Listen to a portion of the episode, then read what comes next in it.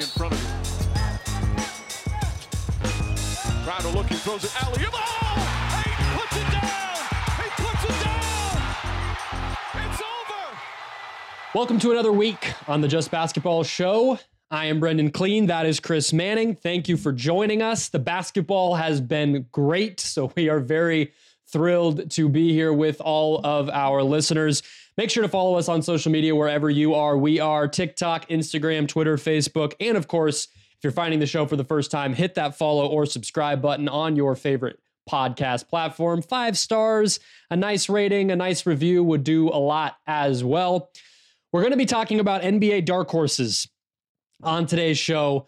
But before that, we have a ton of games and a little bit of news to get into. So, Chris, actually, I have a little bit of a fun story, if you'll allow. We have a busy show, but I had an awesome experience this weekend. My high school was in the state championship game, and they have 2 guys who might be top 3 NBA draft picks. So I had a little bit of pride. I drove like an hour from my house to go watch this game. They just blew out the opposing team, but my little tiny high school, I was like the 5th graduating class, and now they have some NBA players on their team. And I was like, it's a little sentimental, but it was also very cool because I got to see talented dudes in Arizona, which is not a powerhouse. Well, no shout out the names. Give us some names. Yeah. So Jonathan Gavoni on ESPN did his top 10 mock draft for 2024, which got a lot of attention because of Bronny James. Which, and like conversation and, for and a like, different day. Like we didn't talk about that, but I am looking forward to future talking about Bronny and things I would do to like get Bronny and also like maybe get LeBron James on my basketball team for a year, even if he's 40 years old. Yeah, I think you in Cleveland have maybe an inside track on that others do not. Just trade all of the future seconds and lots of Rocket Mortgage like. Loose capital and let's go. Like let's do it. Yeah, exactly. But number 2 on that mock draft was Cody Williams, who is the brother of Jalen Williams from the Oklahoma City Thunder. He's supposed to go number 2. He was on this team. He's a senior. Which Jalen Williams? We have to specify. Yeah, exactly. The J-Dub, the one that doesn't have a Y in his name, the better one, the one with the bigger hair. Although they both have big hair. Yeah. But yeah. So he's not like that, though. He's not like big and bulky like Jalen is. He's more of like a Jaden McDaniels type. Okay. Not going to lie. I don't want to be the like I watch one guy's prospect tape and now I know where he should be drafted person, because that's always the most fun with basketball. But didn't really see number 2 overall pick in that game. OK, but the biggest one, Coa Peat. Remember this name. Coa Peat. This dude is a sophomore, 6'8". He won MVP of this game. He was 3 times the athlete of anybody else on this court. And apparently the 2026 draft class, yes, we're doing that, is like one for the ages. Carlos Boozer's son is in this, and then this guy Coa Peat, and then there's a 3rd kid named Cooper Flagg. But keep that name in mind, because this dude's a freak. I wouldn't be surprised if he transfers and I never get to see him in Arizona again. He goes to some prep school. Sure. But man, he's like 6'8". He's like Jabari Parker already is kind of like the vibe. Well, like Jabari Parker, it's like a very loaded thing. Like obviously like a high draft pick, but like, sure. You know, maybe didn't like work out in the way you would have hoped. But that's really cool. That I'm happy. But in high school and college. Yeah. Awesome player. Dude is a freak. Yeah. I'm happy for you that your high school gets this. Like, I don't think there will ever be a athlete like that where I went to school. There will be guys in the area because like there's like a very large like Catholic private high school contingent of very good sports teams in the area. Like a ton of kids that like play football at St. Ed's and like go play at Ohio State or like wrestle and like go win like national titles in college as wrestlers and stuff. And some basketball players like Terry Rozier, obviously. There's like some other guys from the area and like, you know, like maybe there's like another Haven St. Mary kid. There's like one in the league right now, like from the post LeBron era. But yeah, nothing quite like that. I'm jealous of that. Like there's nothing more. Well, what's hilarious is I went to a public school, like out in the like very far reaches where it was basically like farmland around me when I went to school, like not even the suburbs, but like the boondocks type of thing. Cause that's just where I was like zone to go to high school, and Arizona is so sprawling. There's a joke. So this is not like I went to Catholic school and I'm out here like, yeah, look at that, crazy, huh? No, like I went to a very small public school. It just grew. Kids just like, there's so many kids there now. Eventually, you're going to get talent. Brent, I'm texting you something that I don't want to say in the air, but just tell me if that's accurate or not, and then we'll move on. You're right. Okay. You're right. Okay. It is a county that would be accurately described the way that you just texted it to me. You saw some soccer this weekend. I don't want to make it all about my weekend. How was the soccer? Tottenham is incredibly disappointing. Just lots of... I meant the game you went to more so than anything else. So but the Columbus Crew are tons of fun. MLS is great. It's Brennan. It's amazing. Like, and I think this is regardless of soccer or basketball or any sport that is like built on like constant motion. I think the best teams in 2023 and the teams that are at the very least the most fun to watch are willing to like push the ball forward and like try to do stuff with the ball and not just like maintain possession or like be very risk adverse. The Crew weren't exactly like just open season, like just whipping stuff around everywhere. Like you could have argued they couldn't have even been more aggressive, but like, they transitioned from Caleb Porter, who once could have been the national team head coach and like should not be now. Jim Curlin for U.S. national team coach. I want to have that like on the record. And they went to Wilfred Nancy, who's like the coach of CF Montreal before this, and it's like the system is just like give it like it's so fun. Crew games are a lot of fun. I recommend if you can go to like some MLS, but also like this is a bet. Shouts to new Bucks owner Jimmy Haslam, new Bucks minority owner. That'll be the basketball tie-in. But Chris, a game just wrapped up that we got to talk about, which is incredible. We have two games that I think have a claim to being the best of the season, and they happen both on ABC back-to-back nights. The basketball, as I said at the top of the show, was very very good this season or this. This weekend, 130 to 126, Suns beat the Mavs. I just yapped about this game for like 40 minutes straight on Locked On Suns. So I want to hear what you thought watching it as somebody who had a lot less emotional investment. I told my wife this season is going to kill me at one point watching this game. So I probably am coming at it a little more heated than you. What did you think, though? So number one, I wanted to just say, like, I think it's great that these teams like clearly, or at least like Booker and Luka are clearly annoyed with each other. I think that is great. I think how this game ends, which is Luka shoved off and didn't get the call because he knows he's not going to get called for it in that moment. He absolutely used the off arm and didn't get called for it, but he did. And then he misses, and then Durant gets the rebound, and then free throws and blah blah blah. But the fact that Booker like points at the spot and like I think says like you missed or whatever he was doing there, or like someone got the foul, whatever it was, I don't know. I didn't like try to lip read. The fact that he did that, and it's like clearly intended at Luka, and then Luka gets annoyed at him and they have to be separated. It's just like, I want that. I want like more friction among our best players and among our elite teams. I think this adds to it. It's great. But this game was also just like a really highly competitive, like playoff-y kind of game. Like it's a very big shootout without Kyrie and Luka being like truly awesome as scorers. Neither of those guys were really like the best versions of themselves in a way you'd expect they might be two or three times in a 7-game series. Which is crazy to say when they had 64 combined points, but you're kind of right. Like Luka was inefficient, and then Kyrie, it was like I just didn't feel him as much in the second half. He felt like he faded away a little bit, and 30 for Kyrie, it's like he can do that, and you don't even really notice it. No, he really wasn't there in that fourth quarter in a big way. No, I felt Luka was like way too like in his own little bubble in the fourth. Like way too not looking for Kyrie. Like there's a lot of moments where like Luka drives and you see how the defense, whether it was this game or any other game, defenses should then put like two or three on him and like collapse into the paint. There's like a crater that opens up on the perimeter for a shooter to slide it on the back end and for them to get open shot. Kyrie is often just like already standing in that spot and Luka's not even looking over there. Like that is just like easy book, good opportunities, good shots that they're just kind of giving up, or Luka is kind of giving up. I didn't like love the way he really played in this game, honestly. I think like not trying on defense, I think like complaining about like every call, like which is not a new thing, but like there's just a lot about this game about Luka. Like as good as he is, I was just like, Booker just kind of like handled his business. KD just kind of handled his business. Chris Paul, the point god, shows up in the fourth and is like awesome down the stretch. And like had a moment like 6, like 04 or something like that gets the rebound, he pushes, and he just like gets to the left elbow, hits a little pull-up over Christian Wood, and I'm just like, this is some peak point guard stuff. Chris Paul just like deep in his bag, picking his spots off of KD and Devin Booker. I love this Suns team. A great win for them. I would like to see this in the playoffs. That is where my head goes. Give me 7 games of this in the playoffs. I really would like it. That might kill you, but I would like it for me. No, I think it probably would. I think the most likely way we get this in the playoffs right now would be for the Suns to get to 3 and for Dallas to get to 6, because I don't think Dallas is going to get to 5 with the Warriors playing pretty well. We'll talk about them later. So we'll see. But I think, so you talked about picking your spots. I think that's kind of interesting because you could also look at Chris Paul only taking 9 shots with 7 assists and feel like that's just not making enough use of him.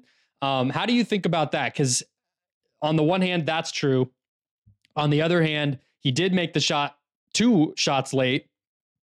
And then the other part of it is you probably kind of like the idea of Chris Paul playing very few minutes and doing very little and still winning, if it means that you feel even 10% better that he's going to get through the playoffs healthy. Because that's been a big question, is like the most obvious statement you could say about the NBA. Well, I think that's exactly it, right? Like, you want Paul healthy. The Suns are going to be better with Chris Paul. You're going to have like everything that he provides. But I think even if it is not like playing fewer minutes when the chips are down and he's going to play like heavy minutes in the playoffs, I think just like what KD in there allows him to do is like not have to exert himself 100% every single time, right? Like, he no longer has to like be full on exertion, pushing for stuff, like dictating everything. Like he can really just settle into being like, I'm the third banana. My job is to like get DeAndre Ayton lobs and play defense and like, and pick my spots on shots. Like, it was a perfect thing for him. I think, Brendan, when he gets that rebound and he pushes and he's like, okay, I know exactly how to get to the left elbow and get this shot off over Christian Wood, and I'm going to stick it. And if he does that a couple times in a playoff series, that's a big deal. And I think especially in a world where he's going to be the guy probably that like on teams with big wings try to put him one-on-one. Like if they played Milwaukee in the finals, that's going to happen with Middleton and probably Drew. That happened here with Luka. Even if like he is not apex Chris Paul, if he can exert a little less energy on offense and just having to do all of that because of KD, you have a better chance of Chris Paul showing up in those big moments and being the kind of defender you need him to be in those spots. This is just like such... This is like, I think really, maybe it's, there's more shots, there's more assists or whatever. Maybe his usage is higher. This to me is like the template of what a Chris Paul game should look like with Kevin Durant and the roster in a big game. Yeah, I don't disagree. And I think you up your chances of getting something like what we saw in 2021 to close out the Clippers in the conference finals, where he just goes for 40.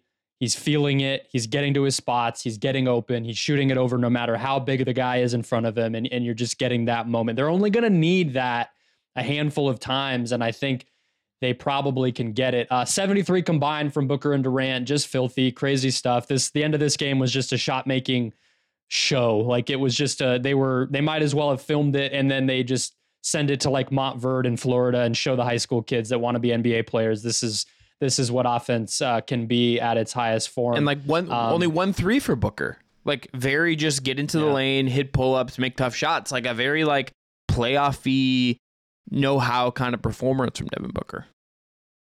I would have closed this game on the Mavs side with Christian Wood, would be my last thought here.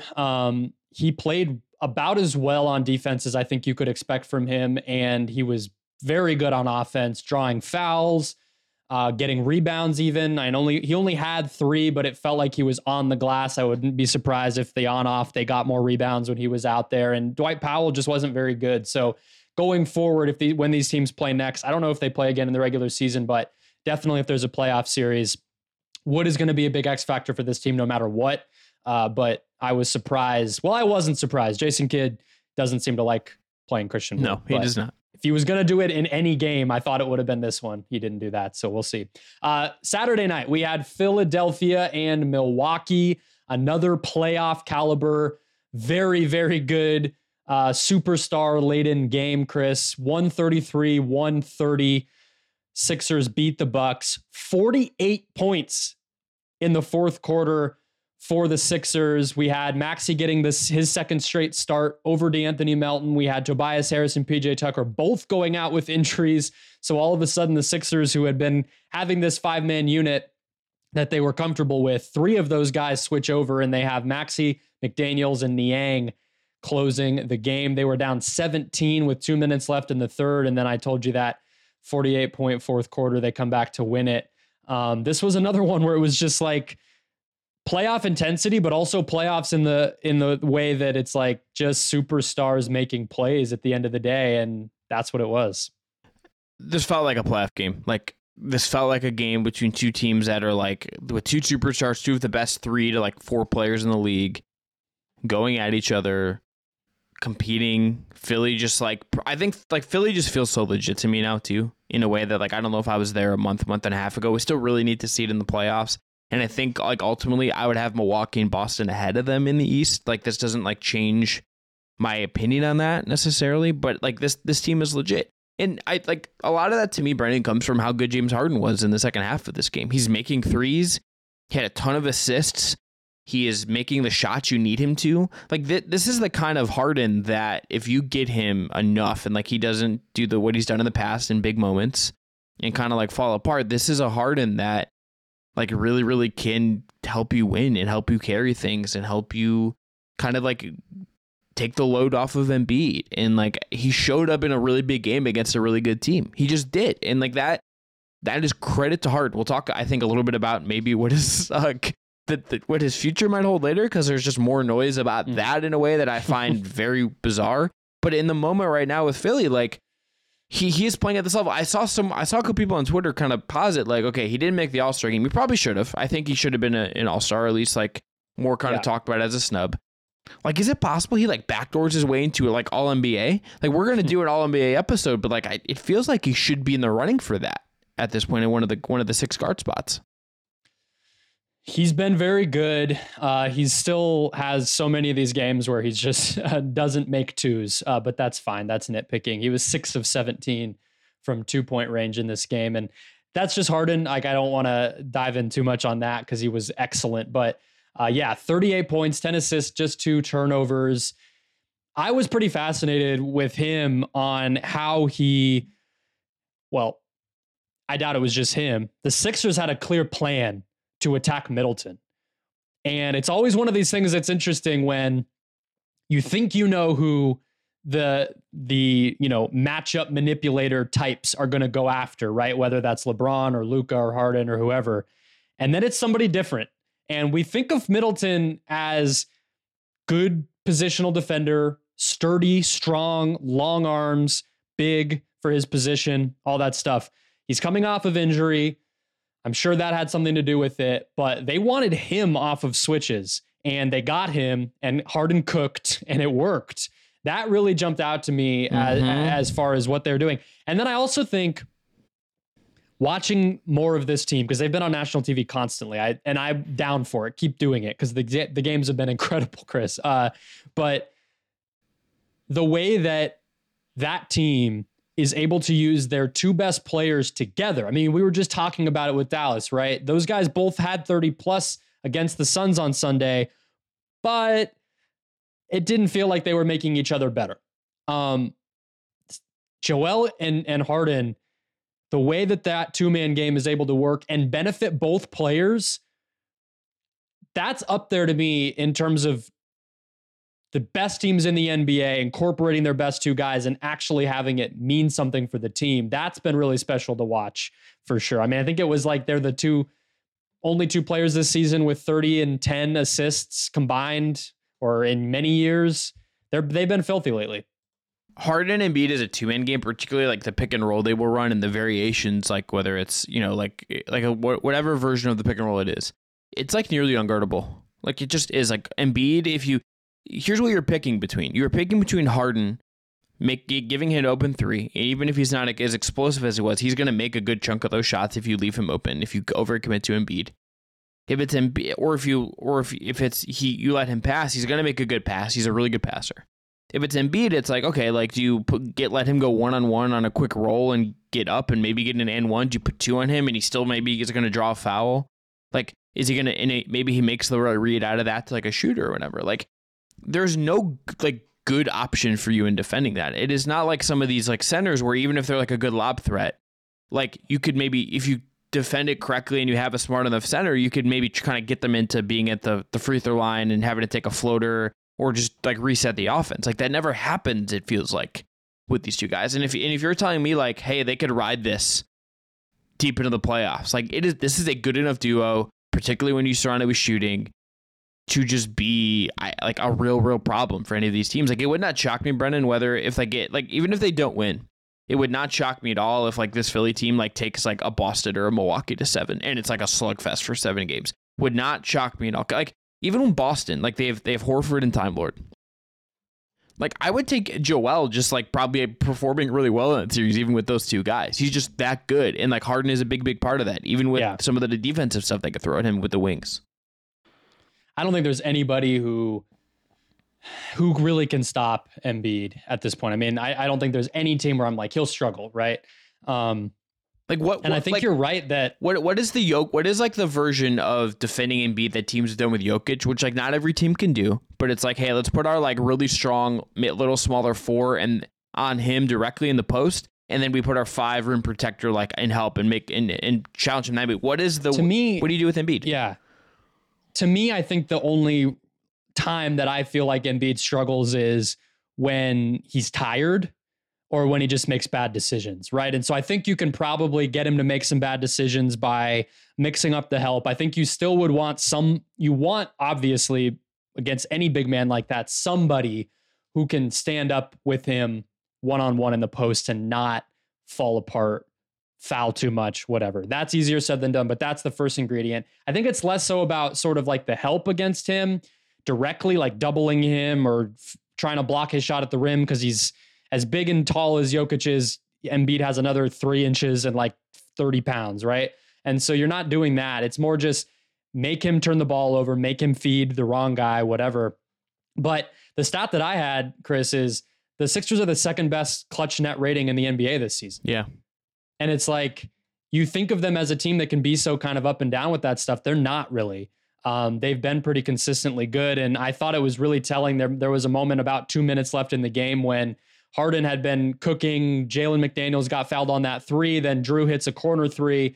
And then they run another pick and roll. The Bucks were up in that game at that point by 4. They run a pick and roll, and Harden has a direct opening from the right wing. He's driving to the basket. I think Lopez was out of the paint, and he dishes it to Embiid, who misses. And he wasn't really in rhythm, whatever. Harden had the momentum. That felt like a really telling moment. Jalen McDaniels ends up getting the putback dunk on that shot. People will remember that play. Mm-hmm. But that felt really big to me, that even when Harden had it going, he was like, I know we're going to, like, even if it's a month from now, I need to do this, right? And he did it, and then they obviously still end up winning the game because they make some bonkers threes at the end. Quickly on the Bucks, though, Giannis, this was a typical Giannis doesn't play well game. We've seen this before. Lots of turnovers. He doesn't get going in transition because they build a wall. When he does catch the ball, he hesitates. There's help. He's passes the wrong direction. He tosses up some bad short floater type of tough shots that don't go in. It builds on itself, and then you look up, and yes, the production is there, but not a difference-making game. And 7 turnovers is kind of ugly. 9 of 21 from the field. I'm not worried about Giannis, but I think Embiid reminded us. I don't think he proved it. We knew it. He reminded us that he is an answer against Giannis in big games. He'll like, if we get this in the playoffs, and it's very possible this is like the 2-3 second round matchup. Yeah. That's one of those things that absolutely decides the series. That is, like, could tilt the series. That could change where this is going. That is, I think, incredibly worth noting. This is the kind of thing that if like Giannis had two of these games in a series, like that's maybe enough. Like that's how close we could get with this. I think it's could be a little farther than that in terms of separation, but that feels like a little bit on the table to me in that way. Mm-hmm. Yeah, I think there's also that element you always have with Giannis, though, where it's like, okay, was he really... I don't think he was playing 100%. Not that I'm saying the injuries that he's been dealing with were the problem, but he just can turn it up. And until I see him struggle against this team when I know he's playing at 100% aggressiveness, it's hard for me to fully judge, but Philly won't feel bad that they got to win anyway. All right. Some interesting and a little darker news here, Chris. The Memphis Grizzlies had about the worst Saturday, I think, in the history of Saturdays this weekend, with not only coming off of a loss against Denver, which we could talk about if you want to, but also Brandon Clark tears his Achilles, and then Ja with the suspension / choice to step away from the team after criminal allegations, as well as an IG live that I think he would take back if he could, where he's flashing a gun at what looks like a strip club, releases a statement about taking some time away. So the Ja story is obviously the biggest. That's its own separate thing, but things have not been great for Memphis recently. No, and like the Ja thing is like it just like adds to all of it. Like it doesn't make any of this like easier if like from a team perspective. Like I would like love to know like privately like what do the teammates think right now about this? Like what is their reaction to this? Because like this is a team that has not necessarily shied away from like extracurricular like feeding into like rivalries like with the Timberwolves. Like Dylan Brooks obviously is on their team and like that adds like a certain level of things. But this is like a whole other thing. This is like a real world thing. Like I'm sure like just like it went off at like a bomb amid, you know, like on Twitter and like in talking to like people in my life about that the Washington Post Ja Morant article, like before we even get this Instagram live, it is like this really big thing. Like look, credit to him, you know, for the statement, I guess, like as much as like I'm sure like there's a PR team involved in that. Like, you know, it's hard to know exactly like the cynic in me is like, I don't know how much we can always attribute like someone's actual words in some of these things, because like there's just no way like he's like actually probably writing that himself. It's just like that's not how this works, you know. No, but I do think there's something, I think there's a version of events here where if he also deactivated his social media accounts, good, we all know, probably should do that. Yeah, unless you're following the Just Basketball accounts, then keep them.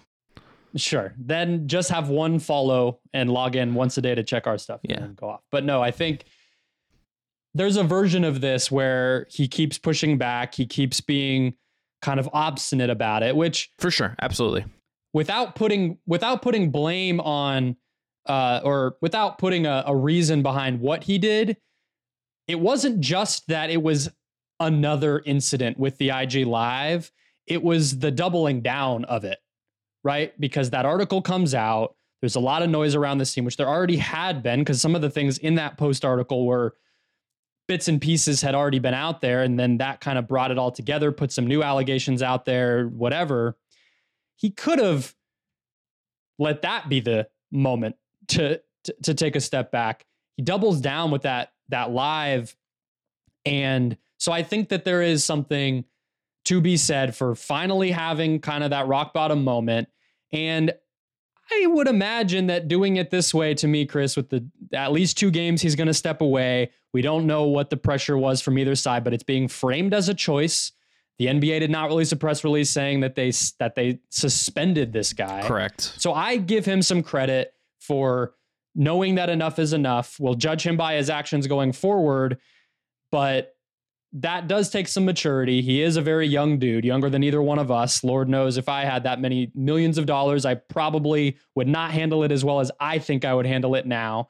And I don't know. I kind of look like, did you see what Jalen Rose said? I did not. I think that was a good. Give me the TLDR. So yeah, I mean, he like what he's on the Fab Five teams, and he had, you know, a lot of fame early in his life and whatever. And he just kind of like, I think hearing from the former players who have dealt with this puts into perspective that this is not easy, and dealing with that process of changing what your life was and who was in it to what it needs to be and who needs to be in it is a very unfathomably difficult thing for all of us who have never had to do that. And I'm glad that in that statement, he kind of said like, I need to find better methods of dealing with stress and well-being rather than what I'm doing, because that's clearly getting me in trouble. So that is exactly right. I want to be very clear about like that, my opinions on that side of it. I think that is exactly correct. Like he, as a human being, you like, that is how is like a very good way of going about it.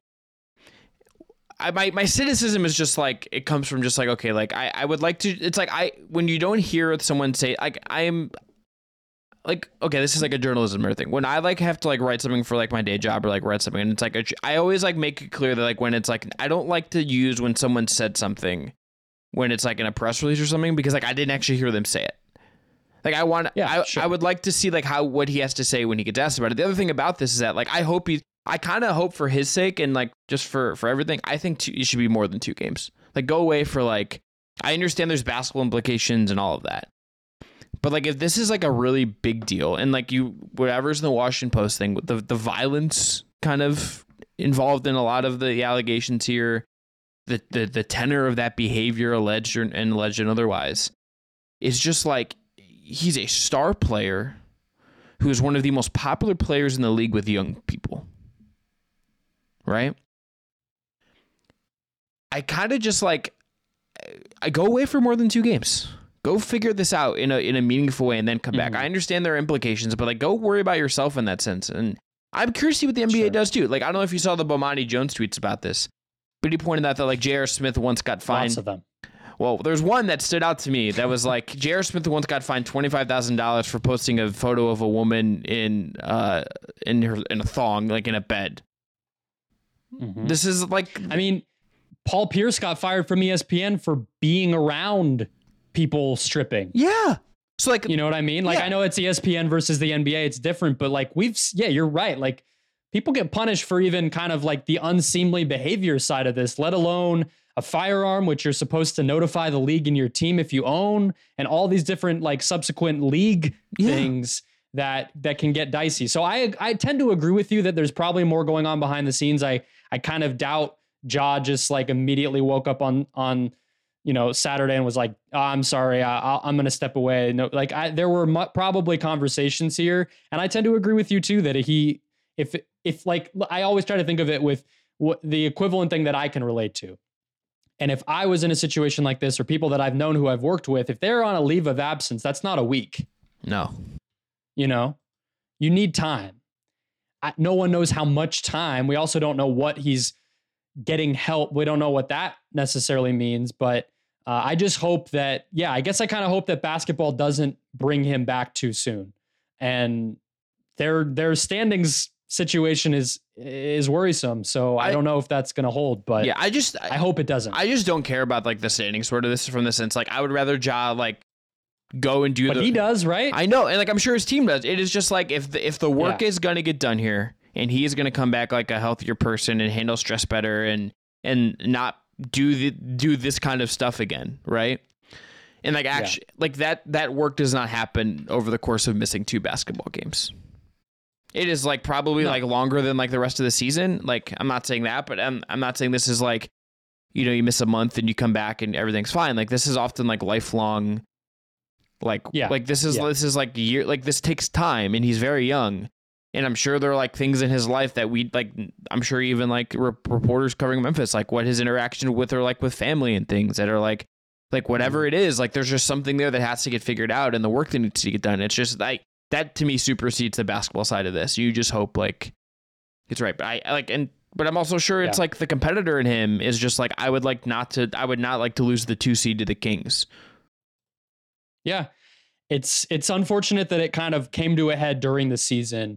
And that he doesn't really, he has to pick between the 2. I think that's really where he's going to be left is, ideally, like I said, with the leave of absence for an everyday person's job, you would get the freedom if you're at a job that allows you that to take as much time as you need and not have to worry about any of it. NBA players don't get that. And I'm sure that only compounds the problems that maybe got him to this point is the grind and the stresses and the pressures of being an NBA star, but obviously something that's not going to be going away anytime soon. So we'll all get to kind of follow it as it moves forward and eventually probably hear from Ja about his side of it rather than that statement that we have to parse. Last quick bit of news, Chris. James Harden, the Houston Rockets, another strange story here. The noise is getting louder. Another feature from The Athletic, Sam Amick, Kelly Aiko. There was the report from Woj on Christmas. The connections between these 2 parties aren't going away, and I don't really get it from either side. I don't either. I don't either. I think it's misinformed from the Rockets' perspective and the Harden perspective. I agree. Like, they trade, like, if they are trying to accelerate winning because they don't have future picks, they traded those picks to get Russell Westbrook, which is what James Harden wanted, and like they shot themselves in the foot then.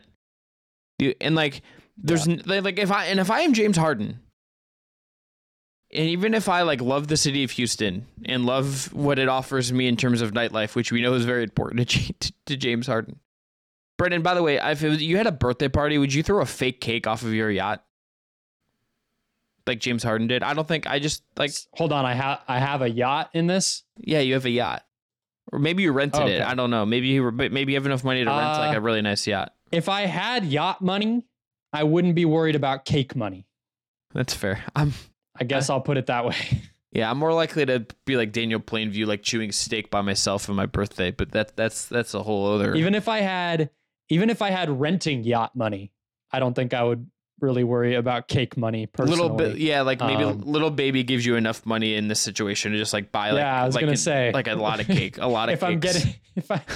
If I'm getting the suitcase full of cash that James Harden also has been involved with as a gift, then that probably pays for the cake by itself. But yeah, I mean that's what's like, important to him. Yeah, but no, I but think like, winning is supposed to be also right. Yeah, so like, but like, and like he's not gonna win if he goes back to Houston. This team is not equipped to win. There's no way that even if they had Harden that he shows up this year, like next year, and it's like, oh yeah, we've turned the corner. Like Jalen Green has not like accelerated this year, and you have to keep developing him. You have to keep developing Sengun. You have to keep developing Josh Christopher and maybe Kevin Porter Jr. and like Jabari Smith, who like really hasn't been very good for you this year.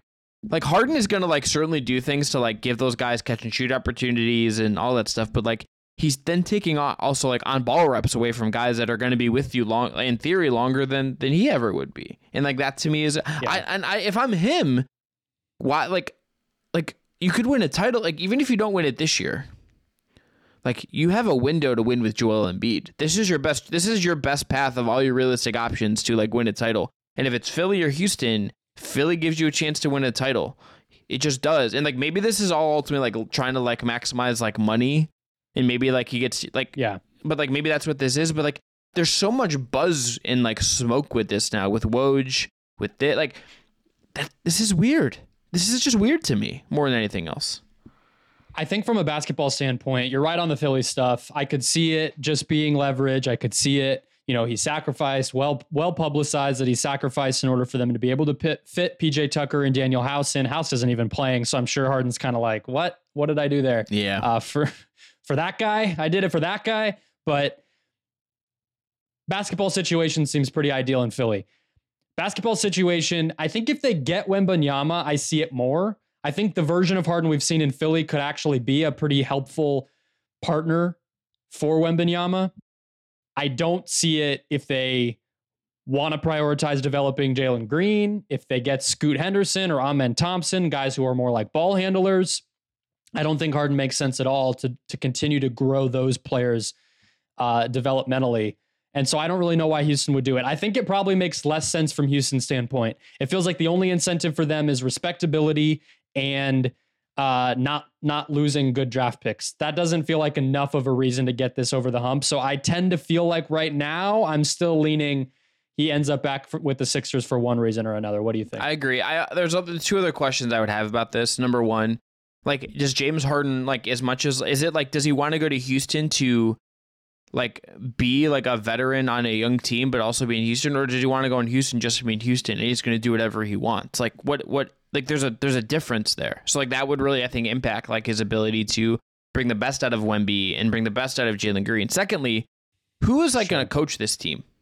Because, like, Steven Silas is, like, probably getting fired. Who is, like, the coach that, like, you trust to, like, make all of that work? I can't think, like, there are coaches I really like who are available. There will probably be like assistants, you know, you or I like don't know or like aren't fully aware of that would do like a really good job.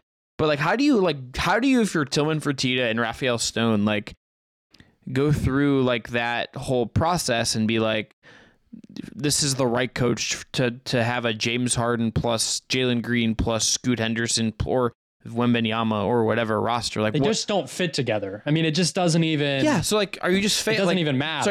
So are you selling jerseys? Like, is that what you're doing here? Then why are you like? Is that you know what they're doing? Tillman Fertitta told us what they're doing. They are praying for Wembanyama. He said that. Remember the interview? He's drunk or whatever, and he said praying for Victor. So that sounds like their game plan for the next 6 months is hope that the French dude comes and saves everything for you, because it doesn't feel like they have a whole lot of plan on the court. Doesn't seem like they have a whole lot of plan with what they're going to spend their money on. I mean, getting Harden, I guess, would be the best way to spend the money. You're not going to get a better player than that, but it doesn't really tell us a whole lot about a concrete future vision. Speaking of future vision, we're going to look into the crystal ball, the NBA dark horse crystal ball, Chris.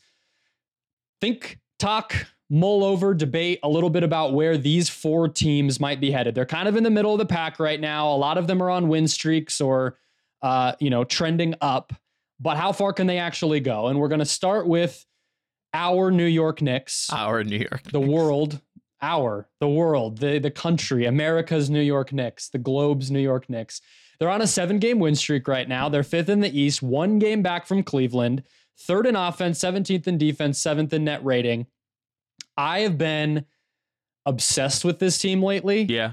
I've watched all 3 of their games this week. I think the only one I didn't watch was the Nets. They're really fun. They're legitimately good. They have a deep rotation after the deadline and with Mitchell Robinson coming back. And they have a lot of different ways they can play. I think this team is a serious playoff threat is where I'll start.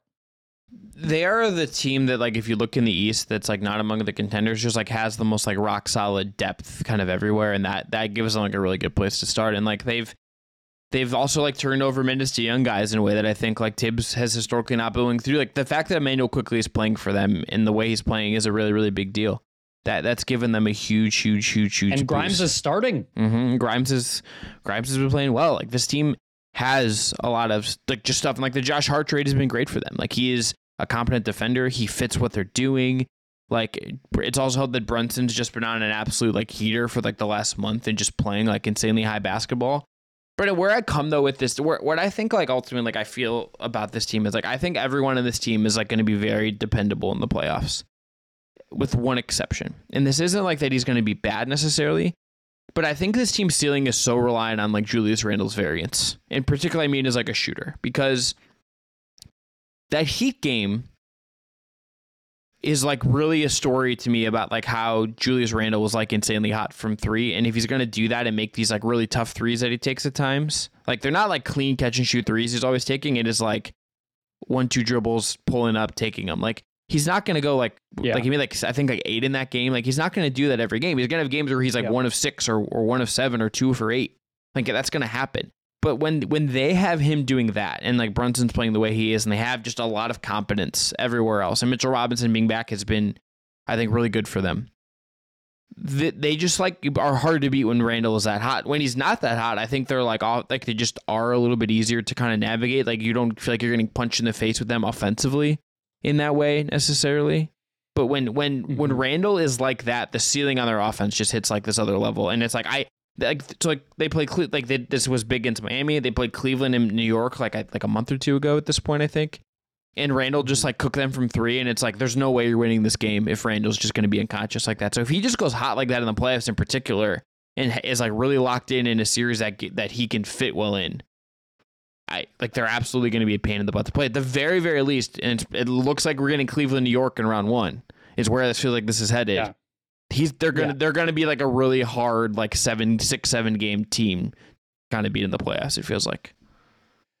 Let's circle back to that. I feel better about Randall this season overall, and he's had a pretty different season because we all remember the first full COVID year he shot 41% from deep, then he kind of got solved in the playoffs, right? Mm-hmm. He's taking almost 3 threes per game more than he did that season. He's only making 35%.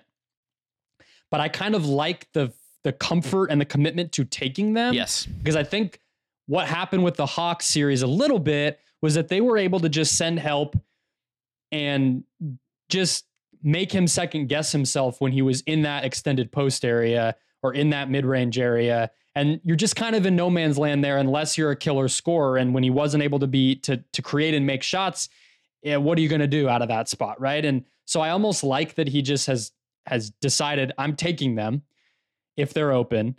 It's creating more space for Brunson, which is a secondary help there. And I just think overall, the ball moves better.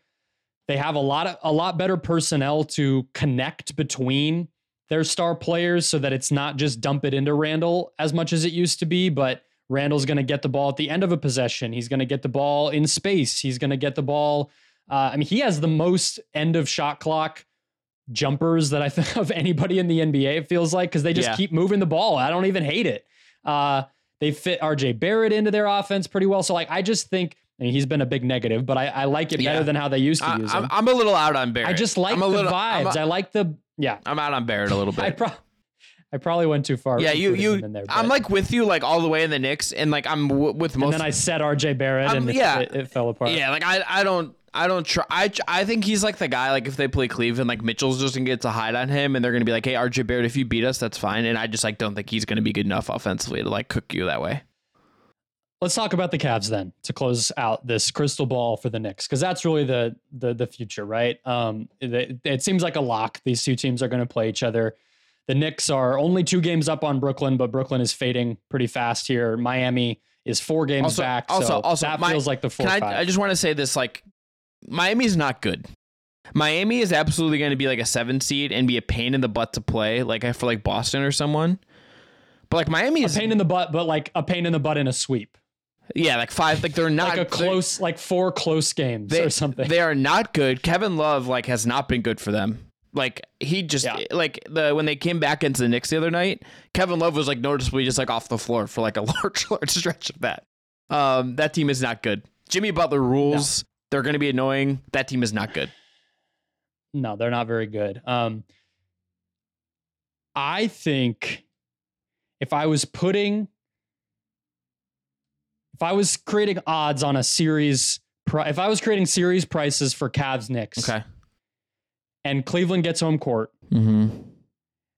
I think it would be Cavs minus like 115 or something. Like it would be pretty close. I really think that Cleveland is going to be pushed in this series. I think that they are a bad team to play when the concern already was young experience. They're going to have to figure things out. I know the Knicks are also young, so maybe that's not as big of a factor as I'm making it out to be. But if you're telling me the Cavs have to figure out a team that's going to beat you up, play very cohesive, connected basketball, have 2 legitimate star players, they know what they are, and they have some of these strengths in terms of, rebounding and size and free throw rate, things that the Cavs are middling in compared to things that are elite in. I don't know. If you told me that the Knicks won like a road game 7 to win that series, it would not shock me. Yeah, We'll transition, I think, into Cleveland next because they are in this discussion. Yeah, let's do it. I agree with you on that. I think like there are, if there's one thing that I would feel good about if I'm Cleveland, that in terms of how you match up against Brooklyn, I think it was going to be very reliant on JB Bickerstaff just like playing him enough and riding out some of the offensive ups and downs. But Okoro has given Brunson like a lot of issues this year defensively. Like he has put Brunson in like a very tricky spot. And if you cut that off, I think to some degree, you're going to find some success. And I think that puts you in a really, really good spot. But the thing about the Knicks that I would feel great about if I'm them versus Cleveland is like, they're just deep. Like they're deeper. They have a better top, like their best players are not better than Cleveland's best players. Like Mitchell's the best player in the series. And like, I think you could like, I think I would take Garland over Brunson, but I think like if you wanted to argue that, I'm not going to like scream at you and tell you you're like completely stupid, right? Like Brunson in particular this year has just been better. And we've also seen him in the playoffs before. We have not seen Darius Garland in the playoffs go through this before. So that, and I think that the thing about Brunson too with that is I think we know what he does will translate. Like I can see it maybe more easily immediately translating to his first heavy load playoff series than he had a practice. I could see Garland figuring it out, right? Brunson had a practice run is the thing. Like he had that Luka's out, like, and he gets the practice run, which is a really big deal for him. Against the Jazz, who were just blowing up. And Donovan Mitchell just not trying on defense at all. I would really like this in the playoffs, just for the record. Like, there's a lot of drama. The Knicks will push the Cavs buttons in a fun way. Like, Josh Hart is maybe the best way to explain, like, the differences between these two teams, because, like, the Cavs, like, had interest in Josh Hart at the deadline. They did not have the assets to go get Josh Hart.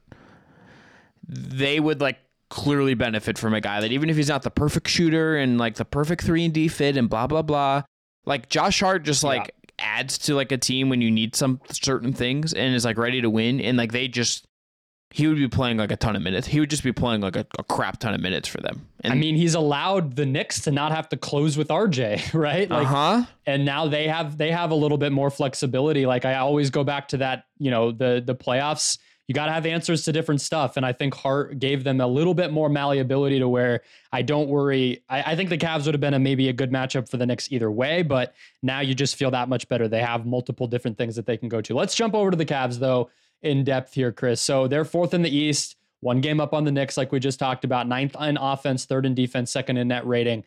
To focus in on them for a second, I feel,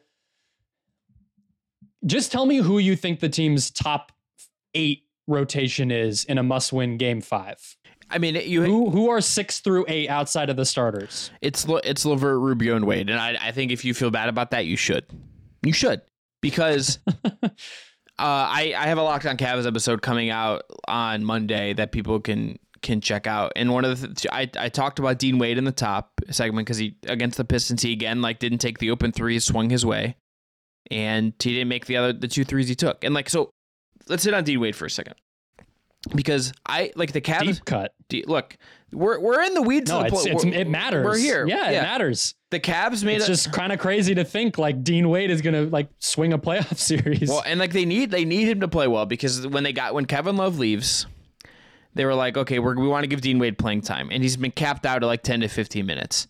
And, like, he is, I think, a better basketball player in 2023 than Kevin Love is, because he can defend. He's a little bit stronger. He can, like, handle some switches, particularly against wings. Like, he can hold up against straight line drives against wings in a way that I think you feel good about if you played, like, Boston or something. Like, you're not happy about it, but if, like, Jaylen Brown puts his shoulder into him or something, like, he's going to survive more than you think he might. Good enough shooter when he actually shoots. A little more athletic, gives you, like, some off the bounce stuff. But there's 2 things that Kevin Love did, especially when he was healthy and playing well, that were really, like, important vital skills to Cleveland. That was just unconscious shooting from 3 and just letting him fly on catch and shoot opportunities. And he could throw outlet passes that jump started their offense and gave them a little bit of juice. Dean Wade doesn't provide those 2 things in the same way, and you feel, like, the difference there in a very real way, even if I think Dean is probably, like, better right now, like, in everything he can do and more versatile than what Kevin Love is. That, and, like, he's their backup big. Like, in the playoffs, mm-hmm. They're going to play Mobley and Allen is the only, like, those are the only 2 guys they're going to play minutes. Wade is the backup, and he's going to be needed to shoot threes and do all the stuff on the wing. And it has been, like, kind of a, like, he had a shoulder injury earlier in the year that maybe it's still bothering him in his head. He still wears, like, one of those compression sleeves over the top, but it has not been, like, a perfect transition for him into this role that they need him to play up into. I think that the Cavs bench is thin enough, especially, again, thinking about a Knicks series. We don't usually feel like that's going to decide a playoff series, but you could tell me that a game or 2 is swung because the bench minutes are so aggressively in the Knicks' favor. But let's talk about the star player, Donovan Mitchell. I had in my notes that I don't like how reliant they are on Mitchell offensively. You had in your notes that I'm overstating that. So let's talk about that, because I'm saying that for 2 reasons. One is, you watch the Boston game they played this week. You watch some of the games that they've scored a lot or had to make a big push. It's mostly all him. Pull-up jumpers, driving to the basket, getting the free throw line, whatever it might be. That's the evidence. I would also say I've also watched Donovan Mitchell in the playoffs before. And most of the time, the offense is him. Yeah. And that's not a problem, because it's been very good. But I don't necessarily feel like playoff Donovan Mitchell is the guy that is taking the ball into his hands and getting other players involved, whatever. And I think that him and Garland have fit together great. But I think that's another element of the adjustment we're going to need to see of those two playing off of one another in a, 7-game series when the game plan is aimed at them not being able to do that. And I feel like Mitchell will end up being the guy who does it himself. That might take them a long way anyway, but it always is just going to worry me if a lot is based on one player scoring 30 plus every night. I think where I just disagree a little bit is I think you're overstating just like that. It is like, and this isn't like, you're not the only person that has I've had this conversation with, to be clear. And I get how you get here because this has been Mitchell's team, I think, in a lot of ways.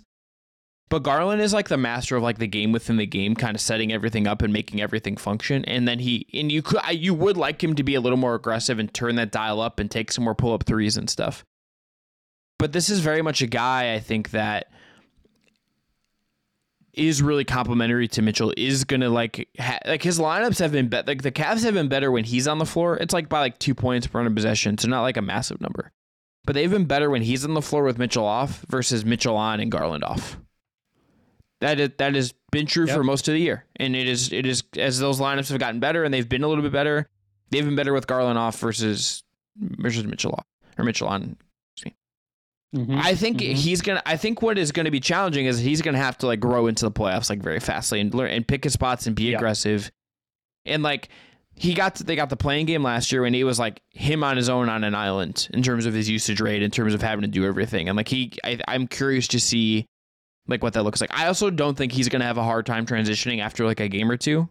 Maybe that's enough to make the series more uncomfortable than you'd like if you're Cleveland, or more competitive than you'd like if based on how good I think they are. But that team, he is just as important about how everything functions. My issue, Brendan, really just is beyond this, and it's maybe feeds into the Mitchell stuff. Is you mentioned having solutions. I don't always feel the Cavs have the right roster to adjust to have solutions. Evan Mobley is the guy that ultimately is going to maybe get to do that for you in some ways, and we've seen snippets of it here and there. They played Miami. They put him on Butler. He defended Tatum at times against Boston. He's going to do that. It wouldn't shock me if they played Boston or someone in round two. He gets that assignment. But they don't have the roster that But maybe the best way to put this, they played Boston last week. Boston benched Grant Williams for that entire game because Grant Williams is a bad matchup. The Cavs don't have anyone. Mm-hmm. Grant Williams would play 30 minutes a night, night in and night out if they had Grant Williams. That is the difference between them and everybody else in the East right now. Yeah, well, and that's part of it is it's the depth, but it's also just, I think of the answers as being more offensive. I just don't think, I could see a game against the Knicks where, their role players are making shots. Randall's making those threes, like you mentioned. Brunson's just driving. They're playing, five out, or they're even playing with, Robinson in the pick and roll or whatever it might be. And they're just scoring at a really high level, and Cleveland can't match that unless it's Mitchell. And that's why I come back to, because of the way that the other guys are, the way that the roster is, the unprovenness of somebody like Mobley to be that dominant kind of third guy you can go to. I feel like they're going to get in these games where they have no choice but for Mitchell to try to save them. That's what we've seen in a lot of these big games. And I'm not sure, but let's just throw a prediction out there. We're in the crystal ball. Cavs Knicks first round. If I just ask you right now, what's your pick in terms of winner and number of games? Cavs in 7. Okay, I would have Knicks in 7. So we're close. I mean, that's a tough first round series. Yeah. So let's jump into the West. But if this happens and you and I are at Summer League together, loser buys the first beer at one of the casinos. Okay, that sounds great. Okay. I will enjoy this series either way, so I'll be happy to buy a beer if it means a 7-game, pretty competitive series. All right, let's jump into the West, though. Golden State Warriors, 5-game win streak, 5th in the West, one game back from the Suns. We should note we're in the middle. They are currently there's 38.4 right now. 38.4 seconds left. They're down 6. Curry's been really good in the fourth, but it looks like that winning streak might be over. True. Thank you. That streak will be dead, but they are still playing a lot better lately. The middle of the West is surprisingly tightening up between 3 and 5, which had not been the case for a bit, with Golden State, Phoenix, and Sacramento all playing pretty well. Interesting to me, Chris, from a statistical standpoint, 12th in offense, 11th in defense, 9th in net rating. This team had been kind of middling for a while. They're creeping up to top 10 in both, which I guess just kind of contributes to how crazy and weird this season has been overall. Mm-hmm. But is it time to believe in the Warriors? I'm kind of there. When we had Wes Goldberg on, he kind of like crapped on us for both being like where we would have taken them in our contenders draft. We were both like, they're probably going to figure it out. And Wes was like, there's no evidence. And like, to suggest they're going to be good. And he's not wrong. But like, I mean, the evidence is last June, right? And like all the stuff when they won the NBA championship. Yeah. Like, I mean, yeah, we've hit on this a lot. I don't think that like there's been enough discussion about like what no Otto Porter Jr. means. I think that's a big deal. But if Curry's there, if Draymond's there, Clay is playing the way he's playing and he's hitting more threes per game than he ever has. He looks like awesome the last like 2 months, month and a half, whatever. What happens with Wiggins and like what he looks like when he comes back feels like a really, really big deal. But this team like could like if this team went on a run and like was annoying and like made the finals again or something, like I wouldn't be shocked. Like I'm watching like Dante DiVincenzo has like been great for them as a really perfect warrior. And it's just like, okay, like and they'll get Gabriel in the second back and that's okay. But like they have Clay, Steph is not back. I feel like they're probably going to be like right there in the playoffs. Like if you had to pick them against like the Clippers or like the Kings or like the Grizzlies, is it wrong to say like I might favor Golden State in all three of those? Maybe not the Clippers if they normalize, but that's like anti-Clippers. But like, TBD. But like, would you take the Warriors against the Kings? I think I probably would. Would I take them against the Grizzlies? Yeah, I would take the Warriors over probably all three of those teams right now, but we're also talking about a time when the Grizzlies and the Clippers are at rock bottom for different reasons, but just really it's crumbling around them. Sure. So I think that might be different in a month. Let's get on. Let's talk about Klay Thompson a little bit and more in detail because I think he's kind of the big story for me. Mm-hmm. 25.1 points per game, 46% shooting, 45% from deep since February 1st. If he keeps that pace up, he will get to his career best scoring average for a season. You mentioned the 3-point thing that's been going around that he's on pace to. He's making right now more threes per game than he has in any season. The Steph off minutes when he's on the bench have been a big, I mean, forever, right? Outside of when Durant was there, it's been a big problem for them that they kind of perpetually need to try to solve. The Warriors, a lot of that's Steph just not even playing in the game, so it's not a perfect one-to-one comparison, but they're plus 1.9 per 100 possessions with Clay on the court and Steph off the court for the season at this point. That's pretty exciting to me when you think about the chemistry that him and Poole have kind of gotten, where, you know, Poole is deferring to Thompson, which Poole deferring is two words that don't always go in the same sentence. No. I think you can figure out some cool things there if Clay is able to be more of that secondary scorer. He wasn't even really that last year. No. I think offensively, he's at a better place now than he was heading into last year's playoffs. Defensively, I don't know enough to say one way or another. I don't feel like it's been a problem, but he's always going to be a little worse than he used to be. Well, and I just think that they've been able to make strides with other things, whether it's the rotation, like you pointed out, or Clay taking a step forward while Curry's been out. And now they have a decent amount of time now that he's back to have some chemistry and momentum going into a month from now. What would be the, I guess, not even the play in. They're kind of looking that in the rearview mirror at this point. They'll just probably play the Suns in the first round and hit the ground running. Are you going to survive that? That could be an all-time series, man. Like, especially when you factor in the Durant Warriors stuff.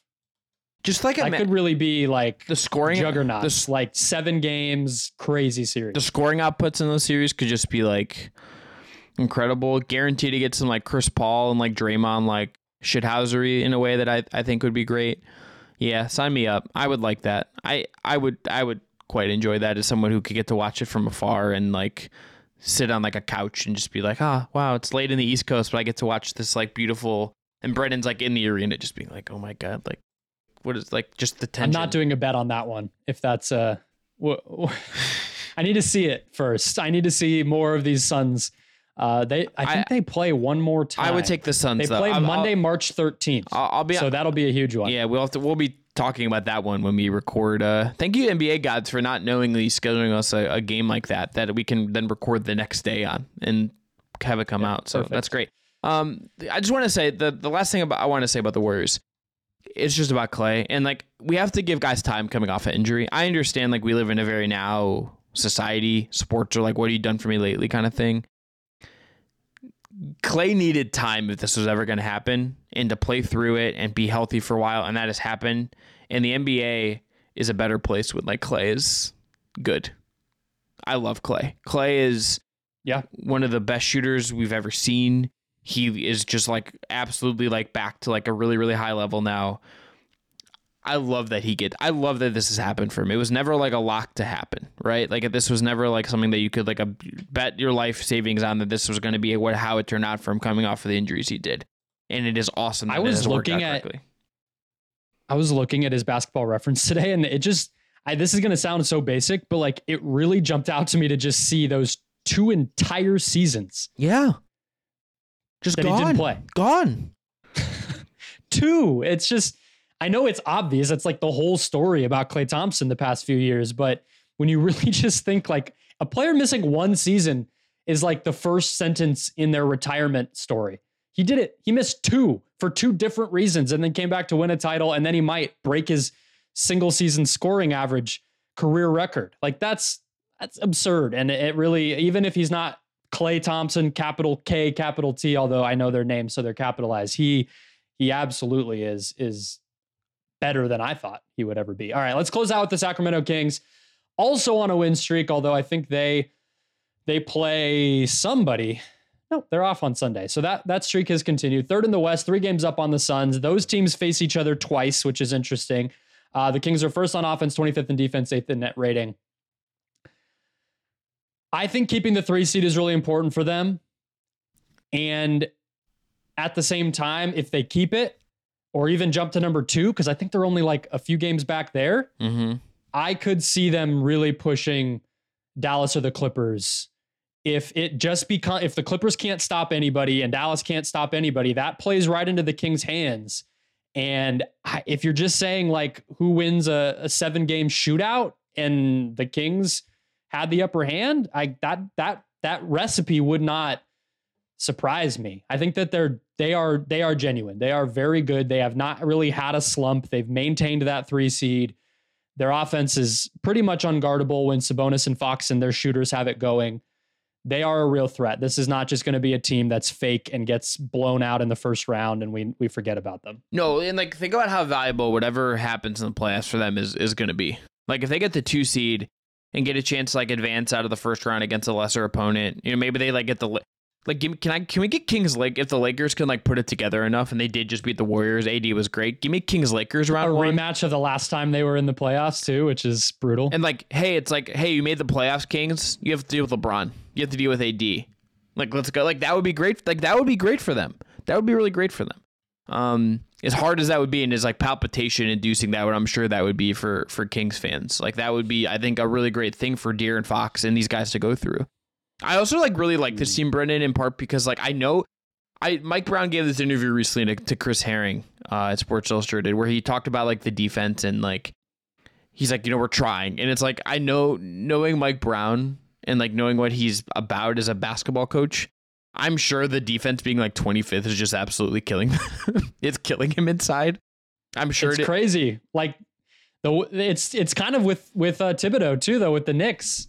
They're like an all offense team with the defensive coach. And it's just like that's maybe the era we're in, you know, and like the kind of centers these teams have, at least in the Kings case, but like they've been awesome. And like we talked a lot there's been a lot of discussion about SGA and how he's killed it despite like not being like a really, really plus 3-point shooter. Fox is kind of a version of that too. He's not like super high volume. He's never going to be like 35, like 36, 37% from 3. He's like doing a lot of his work this year, having like a by far career high number on 2s and like really doing his damage in there and like embracing that that's part of his game. You know, we have this air, like he's doing that with the speed and all that. He's been obviously like statistically like the most clutch player in the league. Like he's going to probably win that award that I don't remember the name of. Like he's been awesome in the clutch. This team's great. I hope they get a 2. I think them getting a 2 seed would be like just a ton of fun. And like give me King. Like let's pull up. I got to pull up the standings and look like who's in the play-in. I mean, it's right like now it's Mavs, Clippers, Jazz, West Pelicans. Is just like a bloodbath of changing seeds in the way that the East is like a little bit less so. But that team's great. Give me all the King stuff possible. The thing that I'm focused in on right now with them is Keegan Murray. He's shooting 43% from the field since February 1st. He's kind of hit that rookie wall a little bit. And they're worse with him on the court on the season. He's a rookie. He's a feel-good story. He's overachieved, making that pick look better than we thought it would look, all that good stuff. But when you're talking about the playoffs, the stories and the better than expected doesn't really cut it. And if they don't have him, they're even smaller. Trey Lyles is kind of their only reliable like forward option. He's very slow and not super athletic. So there's some series that he can't play. I think if they got us certain matchups, I think could pose them problems, like the Timberwolves, for instance. I think with Gobert and Towns' size, Anthony Edwards just driving to the basket, that even could pose some problems. Like they're going to have to kind of get the right team too. But I do think if it's Dallas or the Clippers and it's just who's scoring 150, I do think they could be competitive in a series like that. I opened up Twitter for a second and someone pointed out the clip of Chris Paul noticing that the Mavericks only had 4 players at the one point, and he's like counting. I love Chris Paul. Delightful. I'm sorry to like not talk about the Kings, but I like opened up Twitter to see like yeah. No, just the idea of that game and the level of stress and craziness, and we're all like catching our breath from watching it. And he's able to notice there's only 4 guys on the court with everything else that's going through his mind. It's exactly what makes Chris Paul a pain in the ass, but also the most fun player in the league. I love him forever. I aspire to like have that amount of organization in my life in that way. But shout out to the Keegan Murray thing is a really good shout just because he has had like a really interesting rookie year in terms of his 3-point shooting and the profile of what it would seem to indicate he's going to be as an NBA player, right? But it is also just like, okay, like, is it going to be good enough, like, for him to get to go through some of this stuff? And I almost would like want Mike Brown to ride it out with him to some degree, just to be like, hey, like, get the reps.